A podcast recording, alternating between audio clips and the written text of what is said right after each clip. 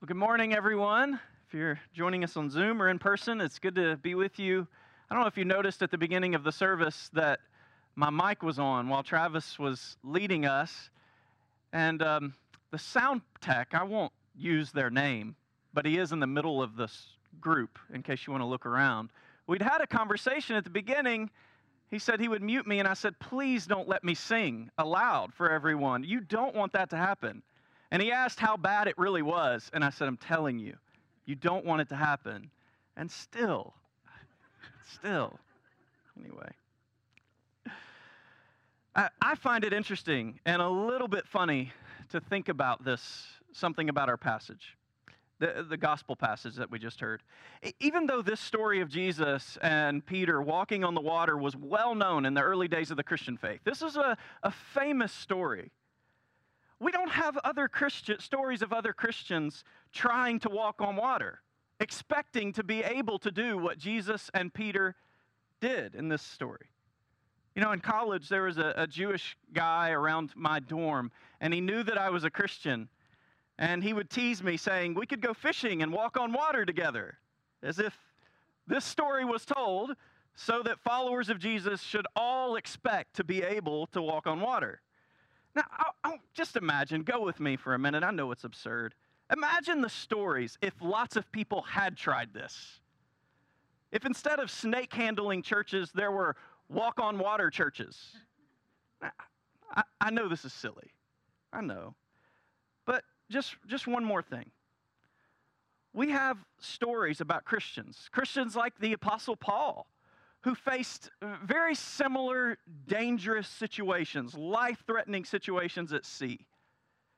Eh, but the solution in those circumstances was never for them to walk out on the water somehow. Here's the point I'm trying to make. This story of Jesus and Peter, it's told as a real story. Yes, absolutely. It happened. But it's also told as what's called an archetypal story, meaning it's an example of what happens for all followers of Jesus.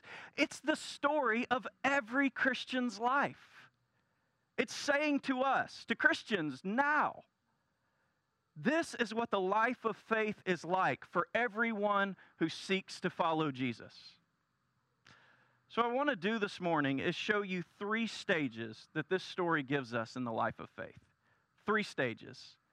Um, you know, I'm committed to trying to preach very short sermons during the season because I, I, know many families are here with children and trying to, you know, keep them in some state of sanity, including our family.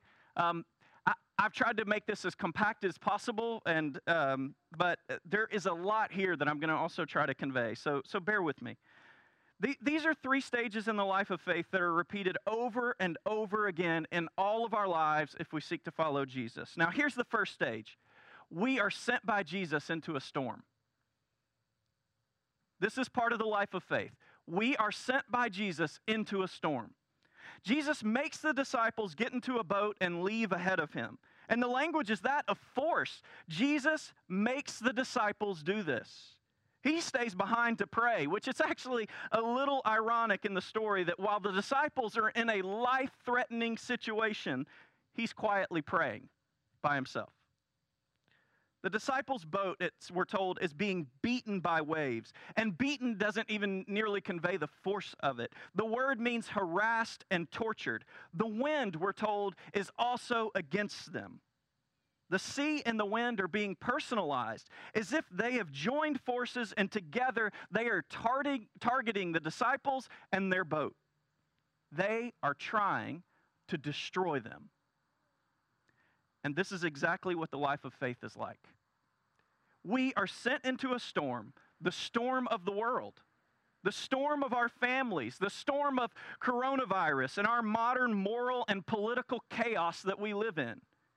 It is not a stretch to say that there are forces allied against us, like the wind and the waves being allied against the disciples.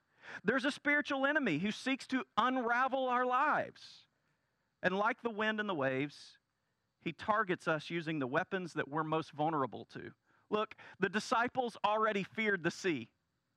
They lived in a time when people speculated about genuine spiritual forces within the sea. And now they're utterly paralyzed with fear.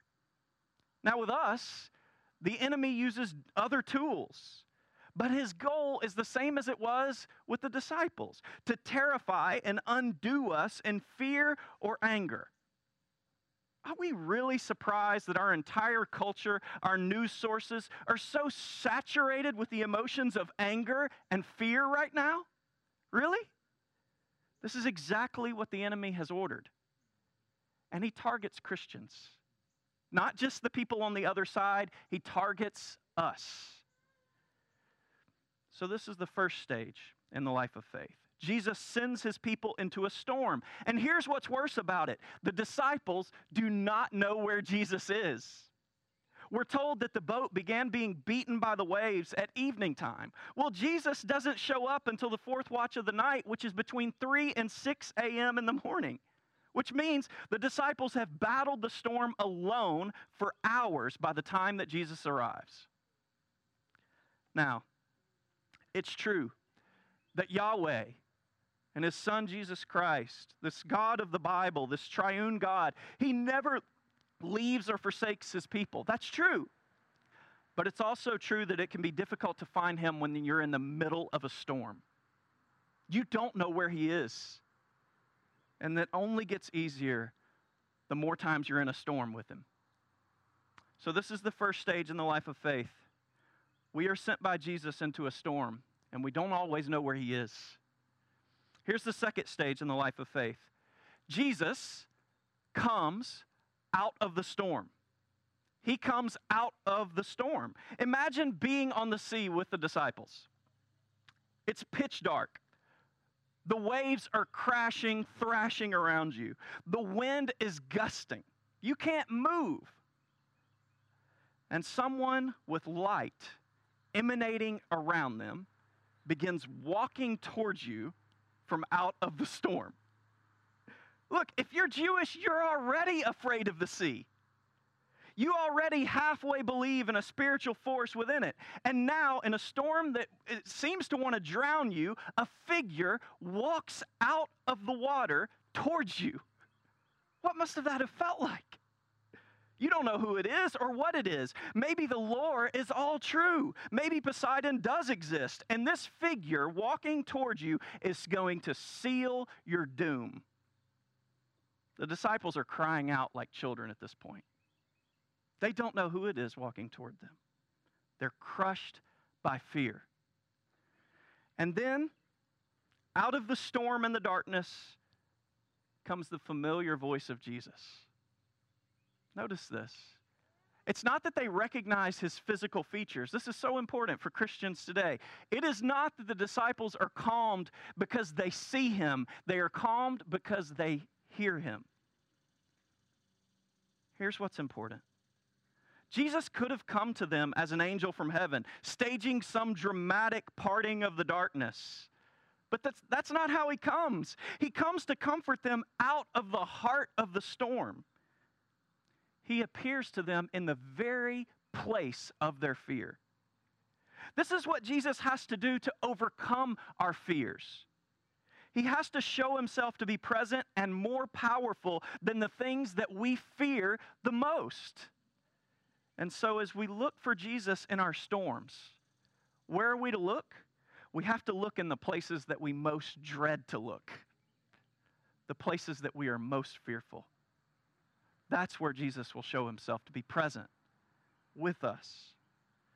The first stage in the life of faith is that Jesus sends us into a storm. The second stage is that Jesus comes from the midst of the storm. Now, third, I'm going to combine several stages into one. Now, I used to be Baptist, and I should have learned to alliterate things to help you, you know, um, remember things. So I'm trying here. This is the best I can do. The third stage stepping out, sinking, saved. All S's. You should remember this stepping out, sinking, saved. Jesus sends us into a storm. He appears from the midst of the storm, and then we step out. We sink, and we're saved. So, Peter is a model of the recklessness that Jesus wants to see from all of us if we really want to be with Jesus. Lord, if it's you, command me to come to you on the water, Peter says. Now, think about what the more practical disciples must have said to Peter in that moment. Peter, just wait for him to get into the boat. There's a storm going on.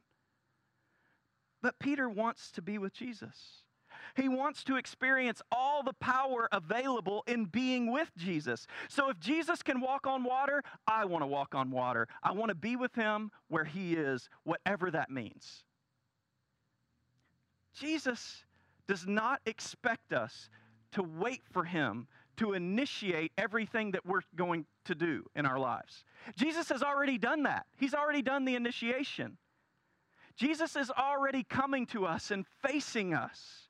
He's done that in the cross and in his resurrection. He is facing you, he's come towards you.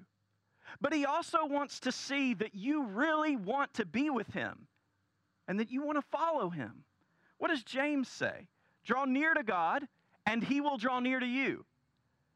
What is he saying? Jesus has come toward us, and now he expects us too to come toward him. So Peter, reckless with desire, steps out onto the water and he begins walking toward Jesus. Now, Peter must have come very close to Jesus before it happened. Because uh, Jesus is able to reach out to him when the time comes. So Peter must have walked a little ways toward him. But his head starts to catch up with his heart. He notices the wind again, and fear creeps back in, and he begins to sink. Now remember, this isn't a smooth swimming pool that Peter's in. He is in the middle of thrashing waves. He would have been lost in no time. So he cries out, Lord, save me. Now, this is one of those moments when the Jesus our culture likes to portray is just merely meek and mild. In this moment, he flashes with an act of might. You know, when he spoke to the disciples out of the storm, he said, Take heart, it is I. What that really says is, I am. He's claiming the name of Yahweh. And the Old Testament says that Yahweh, the God of Israel, makes a path in the sea. He even tramples on waves. Jesus is Yahweh in human flesh. He has the same power over the waves that Yahweh does, the same authority to walk on the sea, and the same power to save anyone who's drowning. So Jesus, in this moment, grasps hold of Peter and pulls him out from the waves. He saves him. And this, too, is part of the life of faith for every Christian. We step out over and over again in faith going toward Jesus. We sink over and over again and we cry out, Lord, save me, and He does it over and over again. Now, think about it. What did Peter lose in this situation? Did he lose anything? I mean, yeah, it had to hurt his pride. He made it a little ways and then he sank, and then he had to get back into a boat where all these disciples have been watching. But in reality, Peter lost nothing. He actually gained another opportunity to be saved by Jesus, to learn that Jesus really can save, that this is who Jesus always is to us. He's Savior. You know, there is no point in any of our lives when we no longer need Jesus in such a desperate way. To be a disciple of Jesus, to really know Him, is to know Him as our Savior and our Lord. It's to, it's to always need His salvation, to be in a place of crying out to Him and asking Him for help. Now, after saving Peter, Jesus asked him, Why did you doubt? Here's what we need to know about this Jesus never asked this question of people from a distance. He never asked the question to scold people or to shun them. He asks it always after he's displayed a commitment to saving us and an ability to save us over and over and over again. He asks it each time so that we might learn in a deeper and more profound way that we have no reason to doubt him in any situation. Why did you doubt me? I will always save you. So after that, Jesus brings Peter with him into the boat. And what happens in that boat? The disciples all begin worshiping Jesus. Now, remember, I said at the beginning, this story isn't just about Peter, it's the story of all of our lives. That boat suddenly becomes a church. It's the place that we come to after we have sunk over and over and over again. Jesus has saved us, and then we're brought back into a place of safety with Jesus where people join us in worshiping Him for salvation. We're brought into the safety of Christ's church. So here's the life of faith we are sent into a storm. We are sent by Jesus into a storm. We, in that storm, hear Jesus come to us, speaks to us out of the middle of the storm. And then he calls us to come out to him in faith. And each time, it's very likely that we begin to sink. And we have to call out to him over and over and over again Lord, save me. And he does exactly that. And then he brings us back into the safety of the boat where we can be in the company of the redeemed and we can praise him as the Son of God who has been faithful and has shown himself capable of saving him of saving us out of any circumstance. This is who we are as the church. The people who proclaim Christ as the Savior and who say that we always need him to be this for us. It's in the name of the Father, the Son, and the Holy Spirit. Amen.